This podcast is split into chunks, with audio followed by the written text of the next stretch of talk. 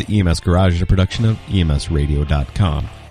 You can find us on Facebook, just search EMS Garage. You can find us on Twitter at EMS Garage. Email us, emsgarage at gmail.com, or call us 303 720 6001. No transport patient. The EMS Garage. Female was staying there at the extremely intoxicated male that got out of a dark SUV, parked in the 7-Eleven lot, almost ran into the store with his vehicle. checking out right now. Okay, I got the DC on the phone there. Want to know if uh, you can handle that call as well. Just confirming you are checking the patient. Salesman 22 is on scene.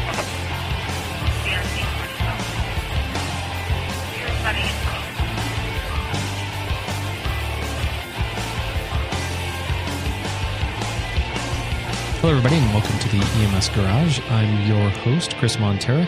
This week, we're coming to you without the Ustream because it's been killing our podcast. Sorry about that the past couple weeks. Um, apparently, I just can't push the bandwidth. So, uh, um, hopefully, that will get fixed within some meaningful lifetime of mine. I hope uh, we may have to have actually a second uh, second type of internet into our house to make that happen. But anyway, I'm your host Chris Montera. I'm the geeky medic on all of the social media websites, and tonight we're going to talk about intubation.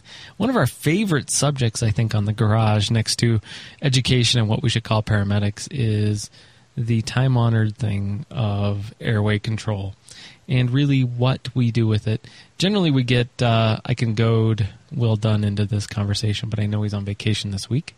So this week I've goaded several other people into it. And my premise for the whole night is to say that I think pre hospital intubation is dead. And we'll go from there, I'm sure, very soon. Uh, but first, let me let me not waste any time to tell you that we're going to be at EMS Expo this year. Uh, I was going to say June. It's going to be September 28th through October 2nd. We'll be on the show floor producing podcasts every day, and that's brought to you by Zoll. And they're our podcast booth um, or podcast studio sponsor, 40 by 40 booth. That if you that's like 1600 square feet. That's huge for a show floor like that. So we'll have seating. Uh, I have a feeling we'll have some internet there if you want to blog. Uh, don't tell anybody. And then we'll have some other things that we can allow you guys to come in and hang out and and just get to. And hey, if you really want to be on the show, we'll put you on the show too. So that will be at the end of September in Dallas, Texas, EMS Expo. Come out, see us. Jamie Davis, myself, Ted Setla, Justin Schorr, Kelly Grayson. Um, I think Bill Toon maybe, maybe not be there. Um, I, I'm hoping James will be there if his baby and his wife cooperate, and uh, I know Brad will be there. So I'm very excited about it, and I also know that Greg Friese and several of our other podcast people will be there. Um, if you want to see the revenge of the dart contest, and I I beat um, Mr. Kyle David Bates at darts when we were in DC about a, about three or four months ago.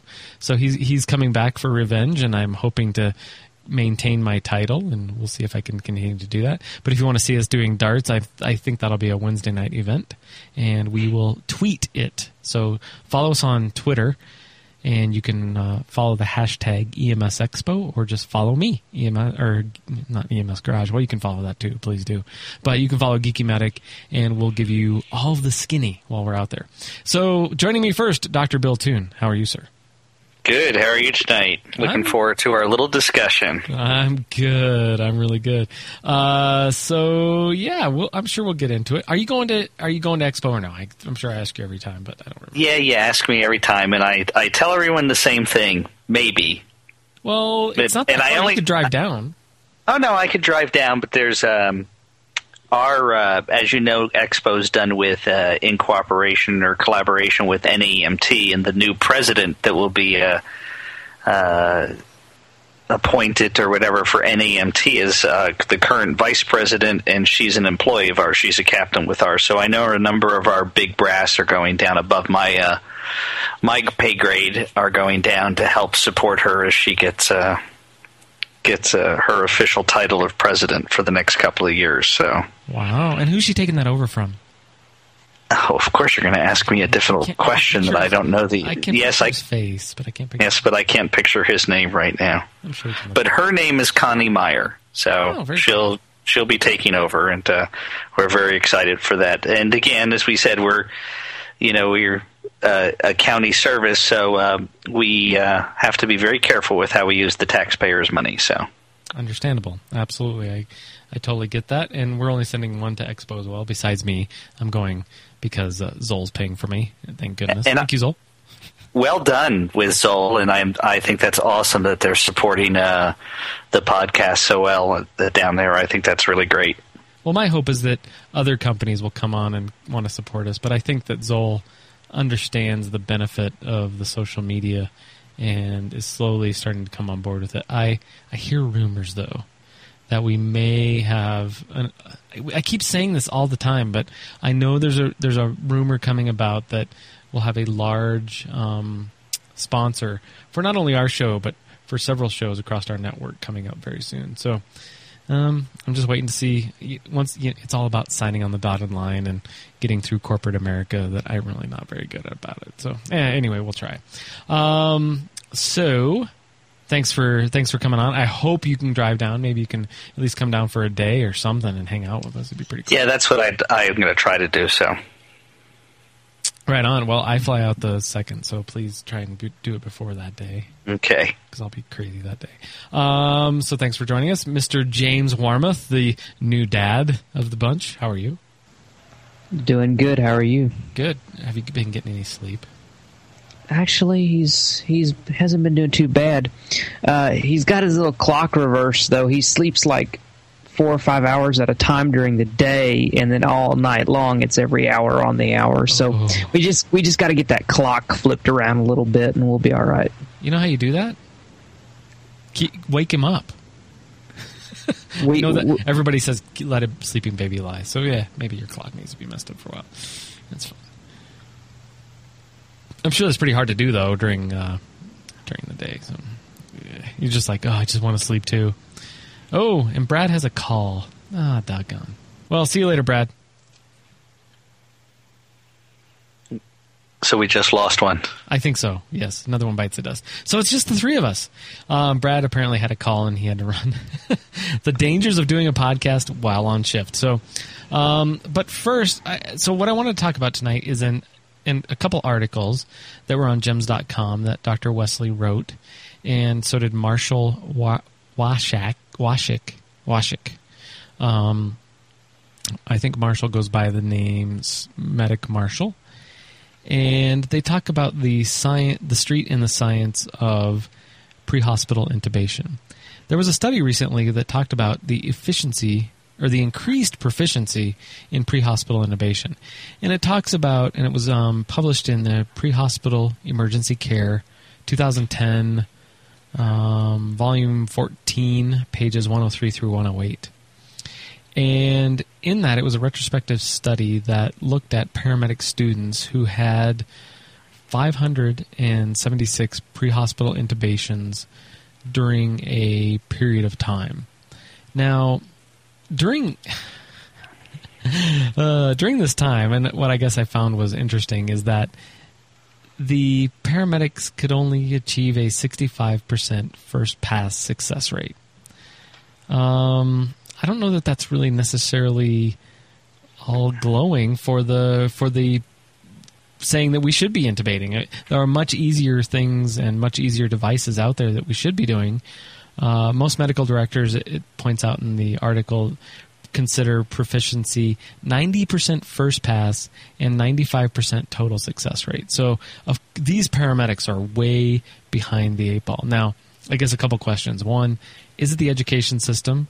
Two, is it a skill that maybe we shouldn't be teaching? And three, maybe was it a flaw study? I don't know. One study does not necessarily make or break, but I think over time, as we're seeing more and more of these type of things come out, we should be looking at we should be looking at this thing that we've been doing so long and and trying to change it. So what do, what do you guys think?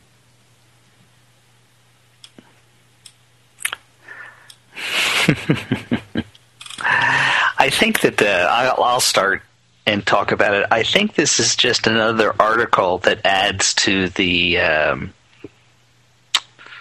the box of information that's out there that's discussing this concept of uh, airway management, and I really think that that is the um, the real question: What is the best approach, approach or practice that we should uh, take into consideration when it comes to critical airway management?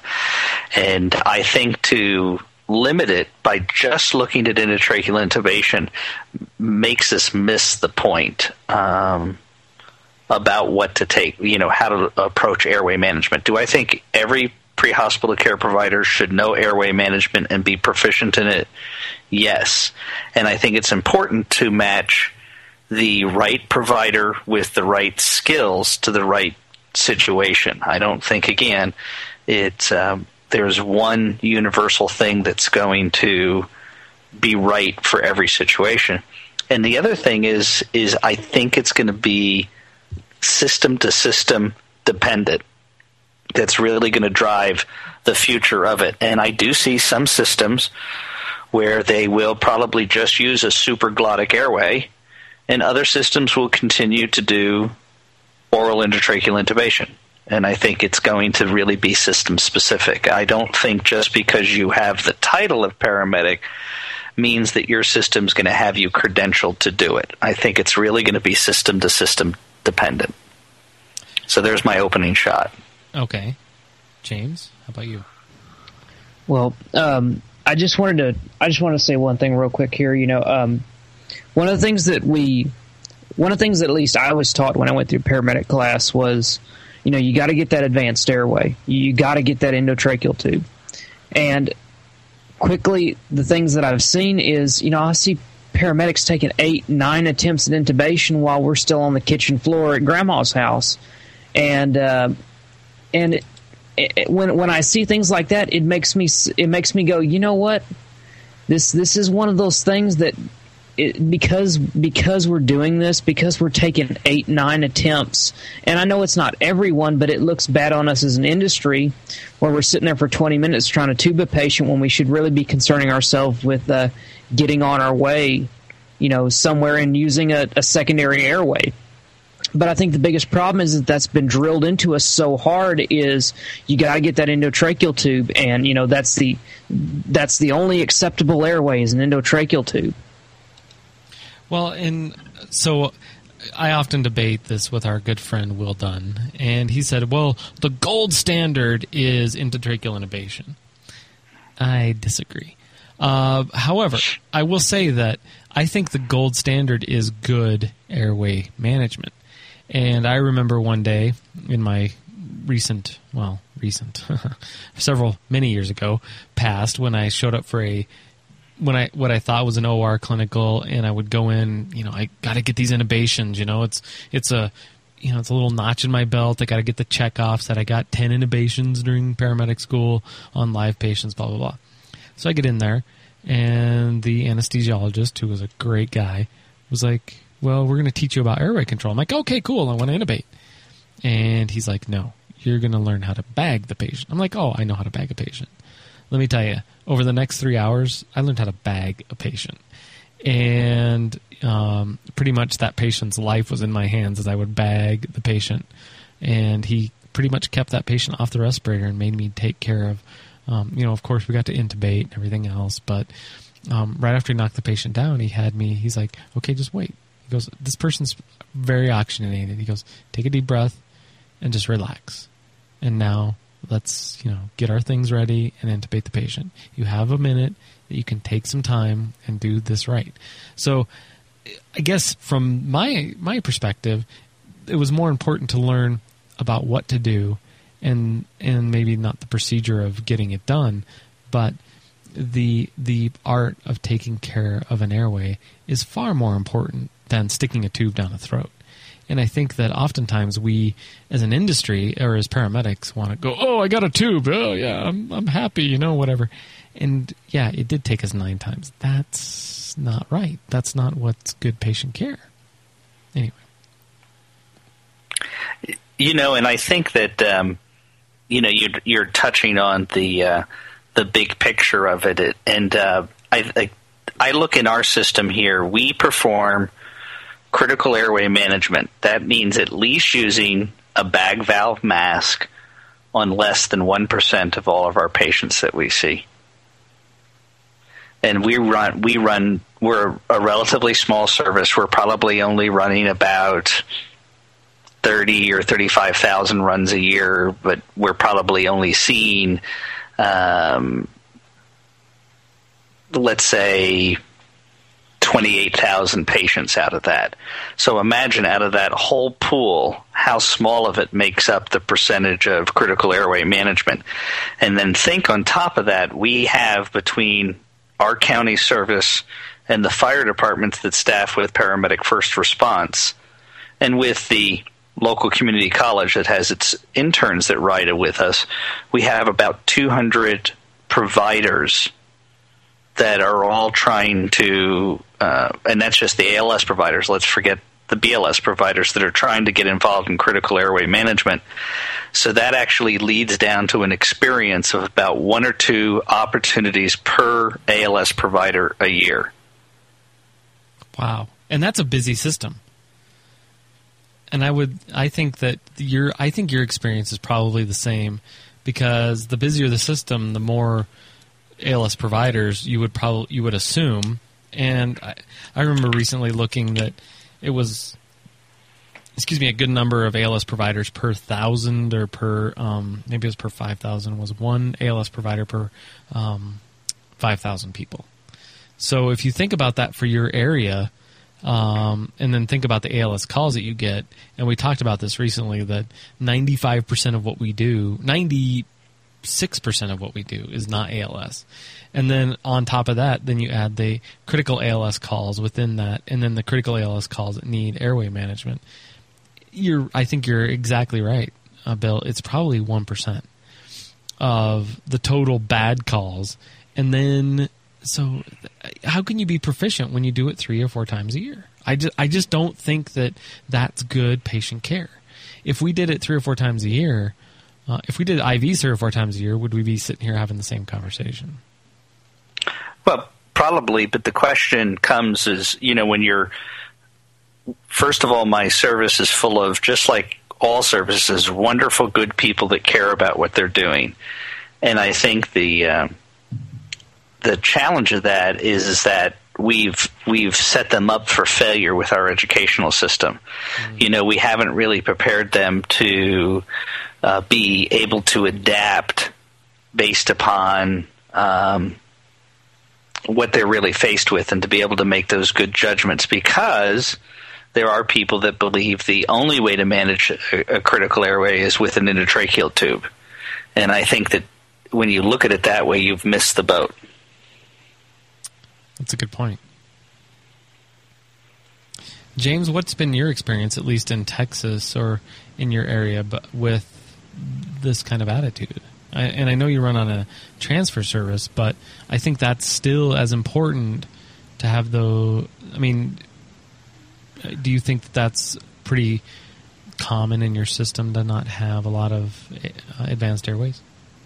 Well, I'll I'll talk about the transfer side here in just a second, but I did want to touch on another thing that I think is really uh, a big problem when we're talking about advanced airways and things like that. Is in a in a municipality that I used to work for, very small town, uh, we we were the nine one one provider, and we used to keep an RSI slash intubation uh, kind of like a scorecard, and it, we were it was a competition to see who would score the best. You know, the most number uh, in a uh, most number in a year, and it what we found was is that the people that were winning were people that were doing a lot of unnecessary. They were doing a lot of unnecessary aggressive airway management you had a patient who didn't need to be tubed, but because there was this competition going on, that uh, they would RSI him and put a tube in him. And that's ridiculous, you know, by the way. Y- yeah. Um, and we, we found that this was going on in, in the particular area that I worked for a while. And so I think it's I think it's a lot, and I think I think a lot of this boils down to uh, one the the direct the, the direct response that the medic has to to the airway. You know, it's it's a it's a it's a personal insult to to go for that airway and miss it and you you want to sit and they or at least they want to sit there and try eight or nine times because they don't want to they don't want to go back and say oh yeah I, I tried and I couldn't get it you know? For, for for a lot of people you know it's kind of a personal insult. Uh, on the other side you've got like I said you've got protocols that that that push this advanced airway even when it's not even necessary and we kind of talked about that a little bit when we did our oxygen talk in which it was you know it, it's it's all about it's all about pushing that intervention when it should be more about uh, taking care of the patient directly.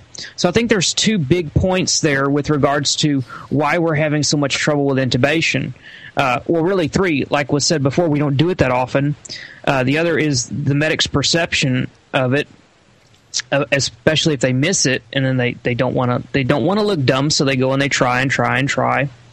And then and then you got the service that's pushing it on them now just quickly jumping over to the transfer side uh, i don't personally do a lot of intubations but i take a lot of patients who are on like ventilators and things like that. And so we we do have a lot of advanced airway calls that but we don't directly place them. Now we have the capabilities to do it but most of the time we're taking patients out of the hospital, going hospital to hospital that are tubed and are on a vent and things like that.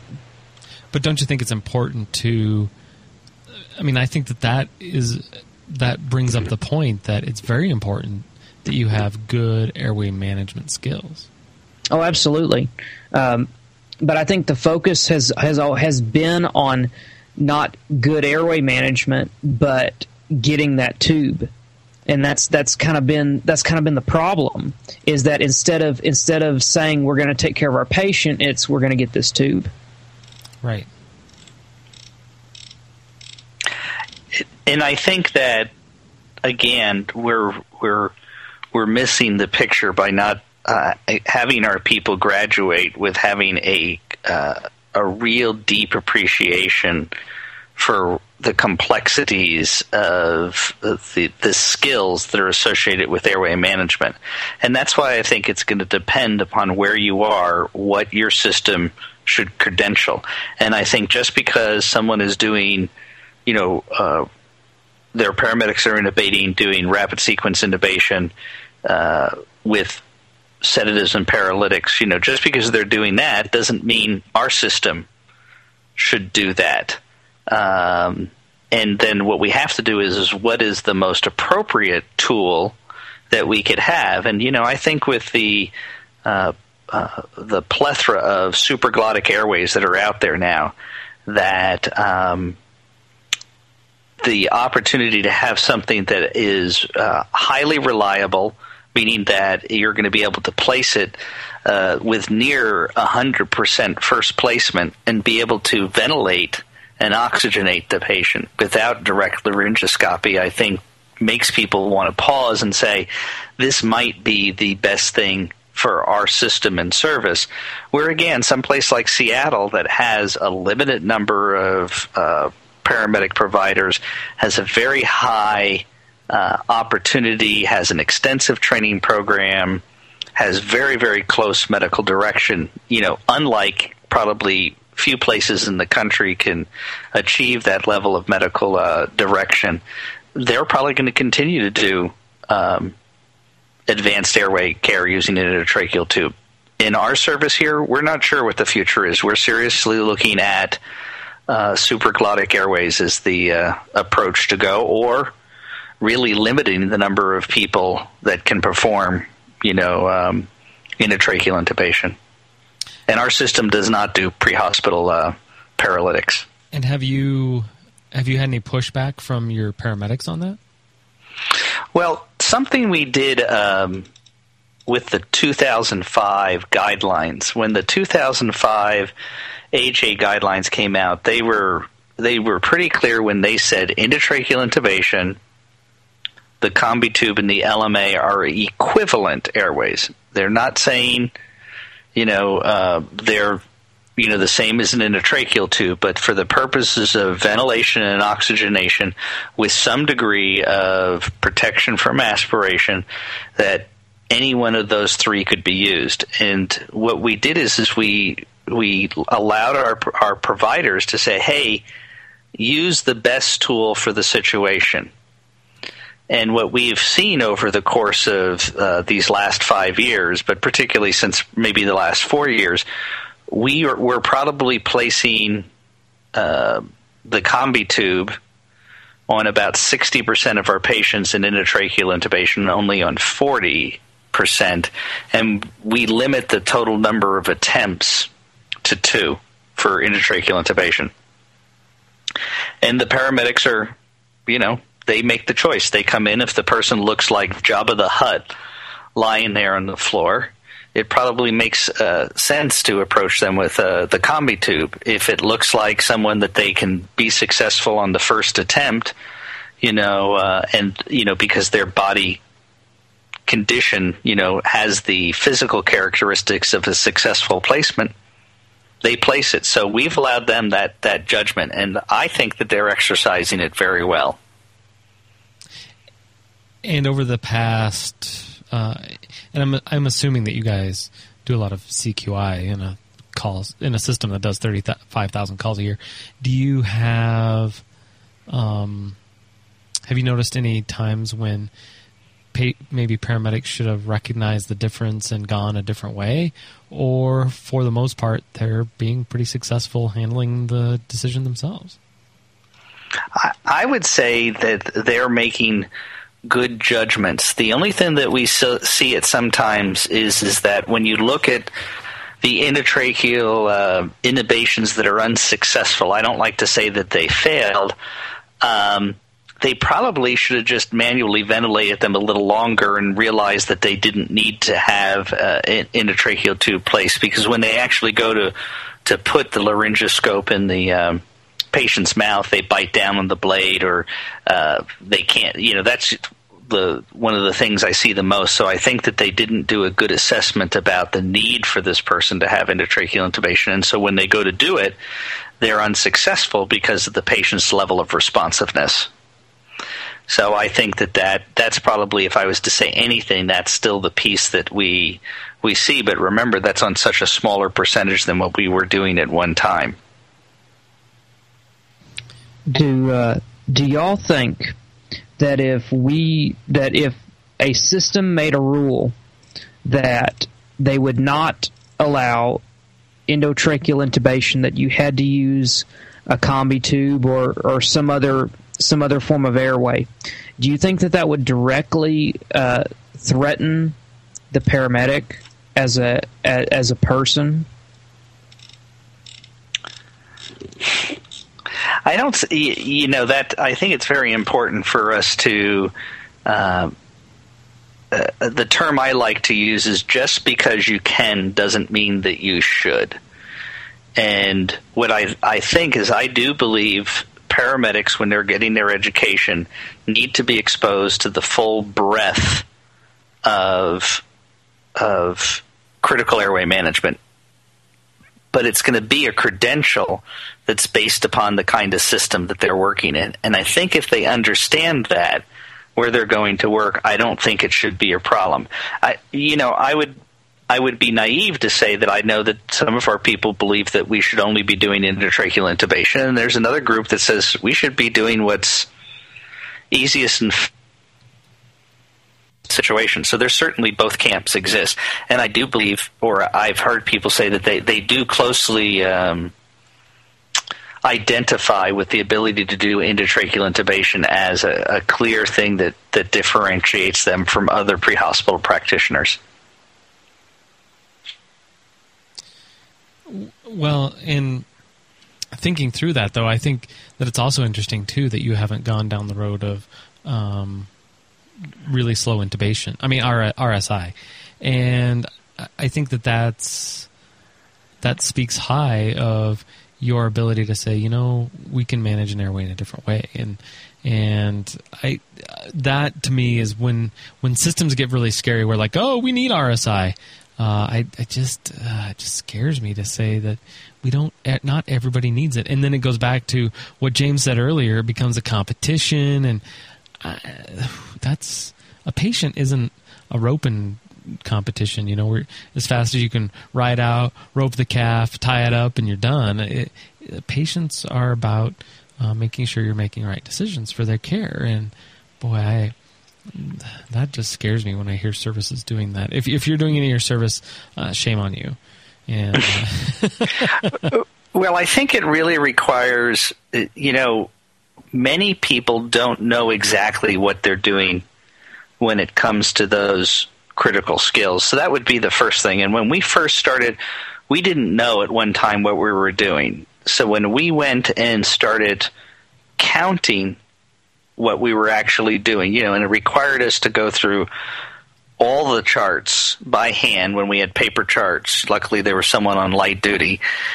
We went through all the charts and we pulled every chart out that had at least manual ventilation done for the patient, all the way up to intratracheal intubation. And when we first looked at this in 2000, it was actually 1999 or 98, we found that we had uh, I think our highest success rate, and I'm just guessing off the top of my head now, was about uh, 88% after seven attempts. Wow, And our and our first time pass rate was about 52%. And that's when we began to say to ourselves, "Mm, what do we need to be doing differently? So that's when we began to start looking really critical. But how many places really know what's going on? How many places really at, at, at depth understand what's going on when it comes to airway management practices within their system? You know, one of the reasons we we've never gone down the road of uh, paralytic medications, not that it hasn't been discussed, is is eighty percent of our endotracheal tubes are um, or combi tubes at this point are placed in patients with no vital signs. You know, that's the ultimate paralytic death. Um, so that left a very, very small percentage of patients that could possibly qualify for RSI. Well, I already told you how many providers there were in the system, and if we fraction it down to, let's just say it was for for easy sakes, we'll just say it's hundred intubations. It's more than that, but there that left only we did eighty for cardiac arrest. That left us twenty for two hundred paramedics. You how do you keep proficiency and and uh, capabilities within people to do that? And it's not it's not the it's not teaching paramedics the sequence of the drugs. It's teaching the judgment of when they shouldn't do it. Because the worst thing that you can do is take someone who is breathing and stop them from breathing, then not be able to ventilate or intubate them. Yep. You've created That's- a nightmare there. and you know uh, a lot of services that I've worked for have actually have actually talked about talked about getting the capabilities to do RSI, and that is the exact argument that I've made each and every time. Is why you know why are you taking away a patient's airway without 100% guarantee that you're going to get it back? And th- that has always been my stand on RSI is that if they're breathing, I'm not going to take that away from them. Well, we we're very fortunate. We go back, we go into the operating room um, once a week. We have a, a standing uh, invitation for the operating room, and so uh, there's three full time educators in my department. So, uh, based on on your shift, we go into the operating room with our paramedics, and so I'm in there. Let's say 20 times a year supervising a paramedic doing intratracheal intubation. And when you watch the CRNAs, and, and there's anesthesias, anesthesiologists, but the supervision typically is two anesthesiologists to uh, three or four um, CRNAs. But the re- the CRNAs who really understand their practice, the first thing they do is is they uh, sedate the patient heavily with something like propofol. And then they first see that they can manually ventilate the patient. And then once they're sure they can manually ventilate it then they push the paralytic. Because they understand if they can't ventilate after they give that paralytic, they they've created, depending on which paralytic drug they've used, uh, a person that's not going to be breathing for X period of time, and they're not able to ventilate them. So again, they understand. They have this really complex understanding of what they're doing, and I'm I'm just not sure that we can create universally across the country that same kind of judgment. I do believe individual systems achieve that now, but it, it's it's not a, a foregone conclusion that that's the case. Well, and I think you said something earlier too that was really interesting and telling for me is to is to teach people when when not to do RSI. Um, so I have another argument then. So our friend Will Dunn has he's like, oh, we have a hundred percent first pass success rate.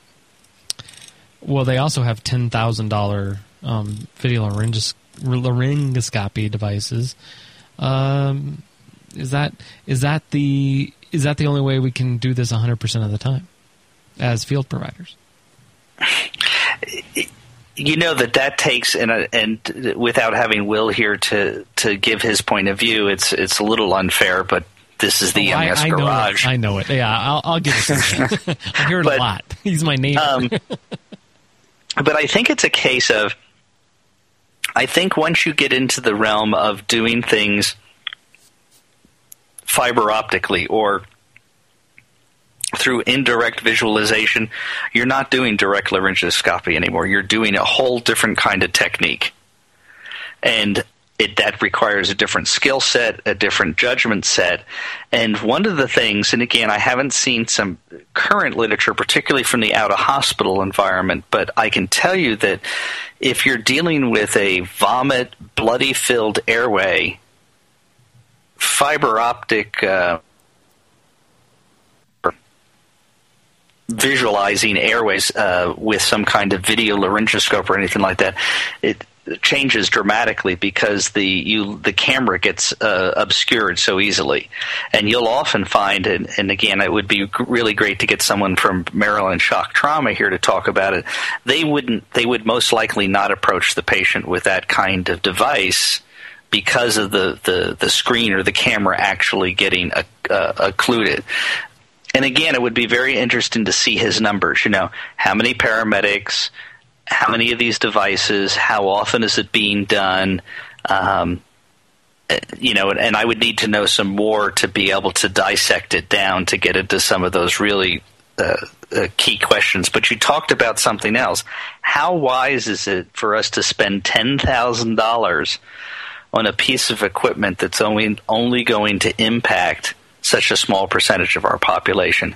And for places that are having to make the judgment between new tires and gasoline versus that kind of device, uh, I just don't think it's practical. One one thing that I one thing that I want to say about this in particular is I always get worried when we start talking about technology in the ambulance. And I I'm not one of those people that doesn't think that we should not have technology in the ambulance. But this this kind of this kind of reminds me of a situation that I had at a at a company that I worked for a while back in which we had this idea when we when we bought our newest truck we said we're going to put a backup camera in the truck. That way it's easier for the crews to back up. Well, those crews got so used to using the camera that it got to the point where they couldn't back up without the camera.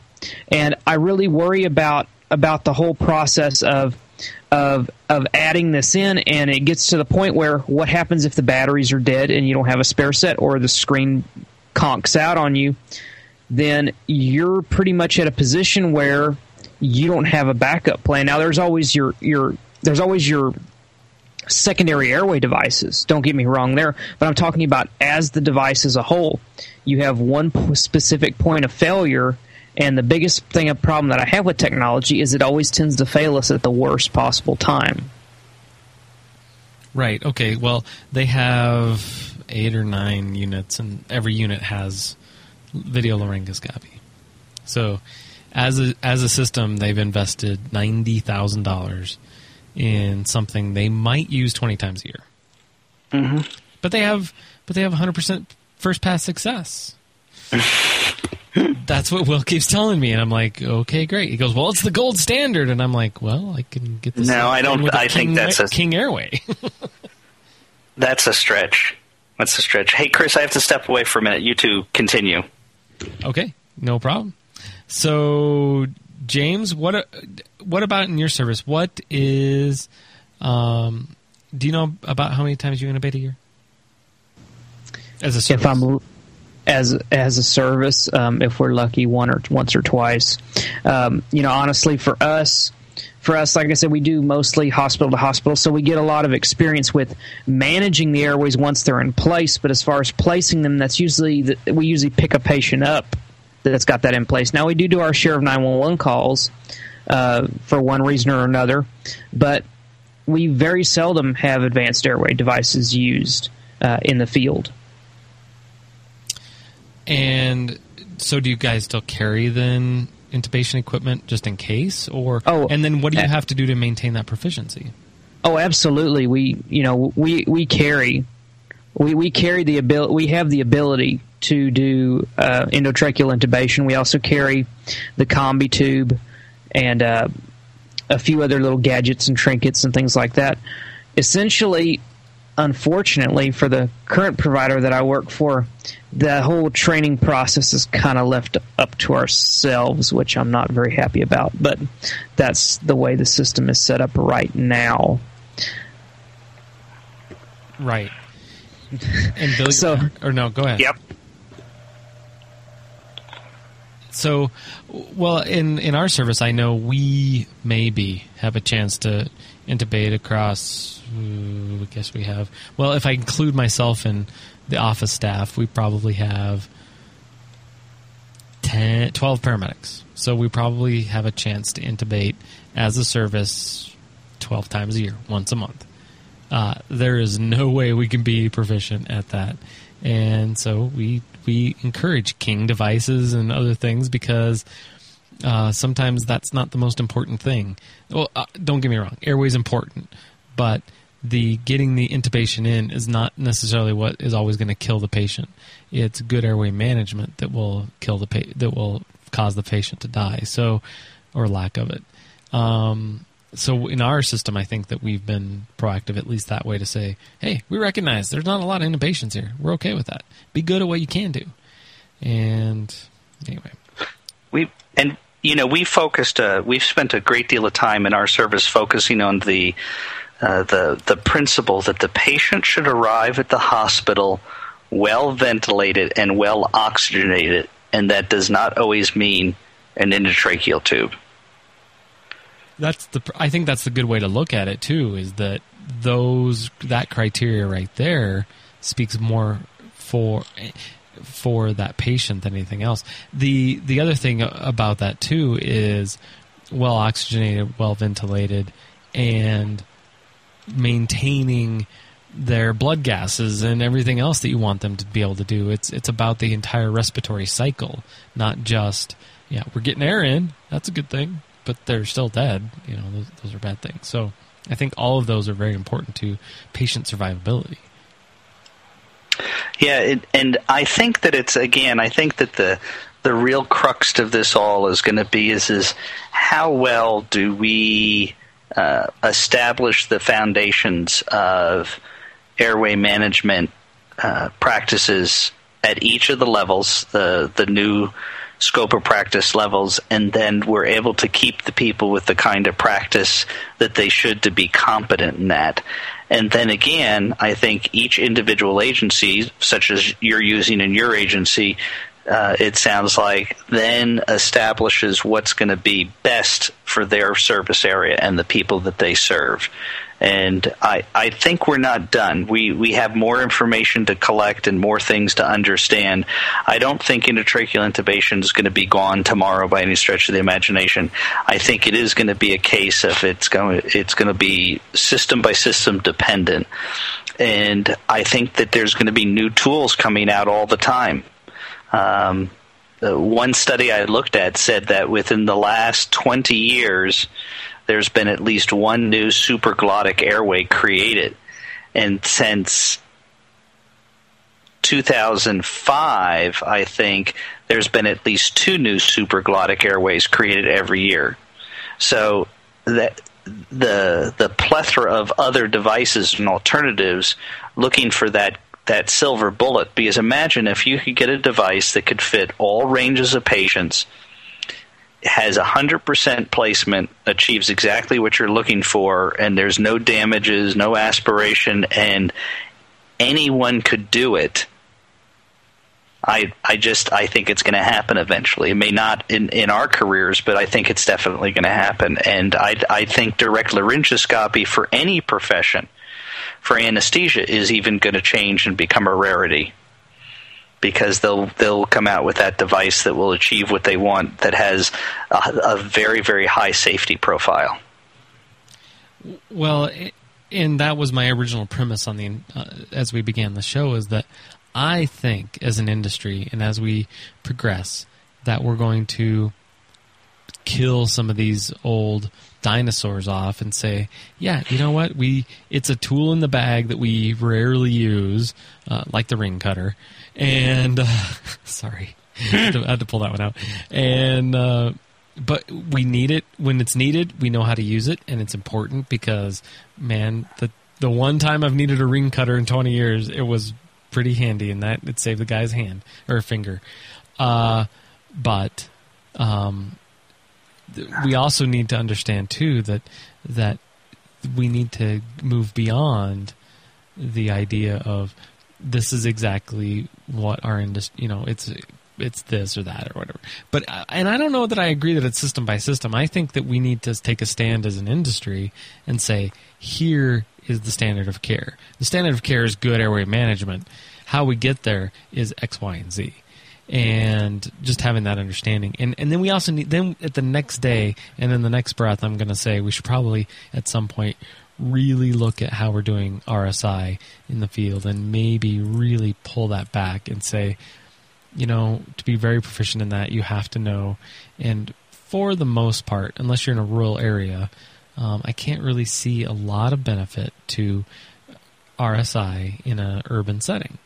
That being said, I'm sure I'll get some hate mail because of that, but I think that we really need to look at that and say what's beneficial for the patient, getting them to the right appropriate facility, or staying and playing for 30 minutes on scene trying to get an airway when you could have been to the hospital in 10 minutes. I, there's no correlation, and really that's what the the better patient care was: get the patient to the hospital, and that's really what they need at that point.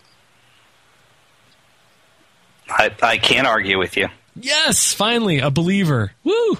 uh, we've I think we've been practicing uh, that here, but again, I think it goes back to the system really understanding what is their airway management practice. And uh, I think that, that that requires a true dedication to collecting that information and then being able to act on it once you know what it is and, and having an involved medical community.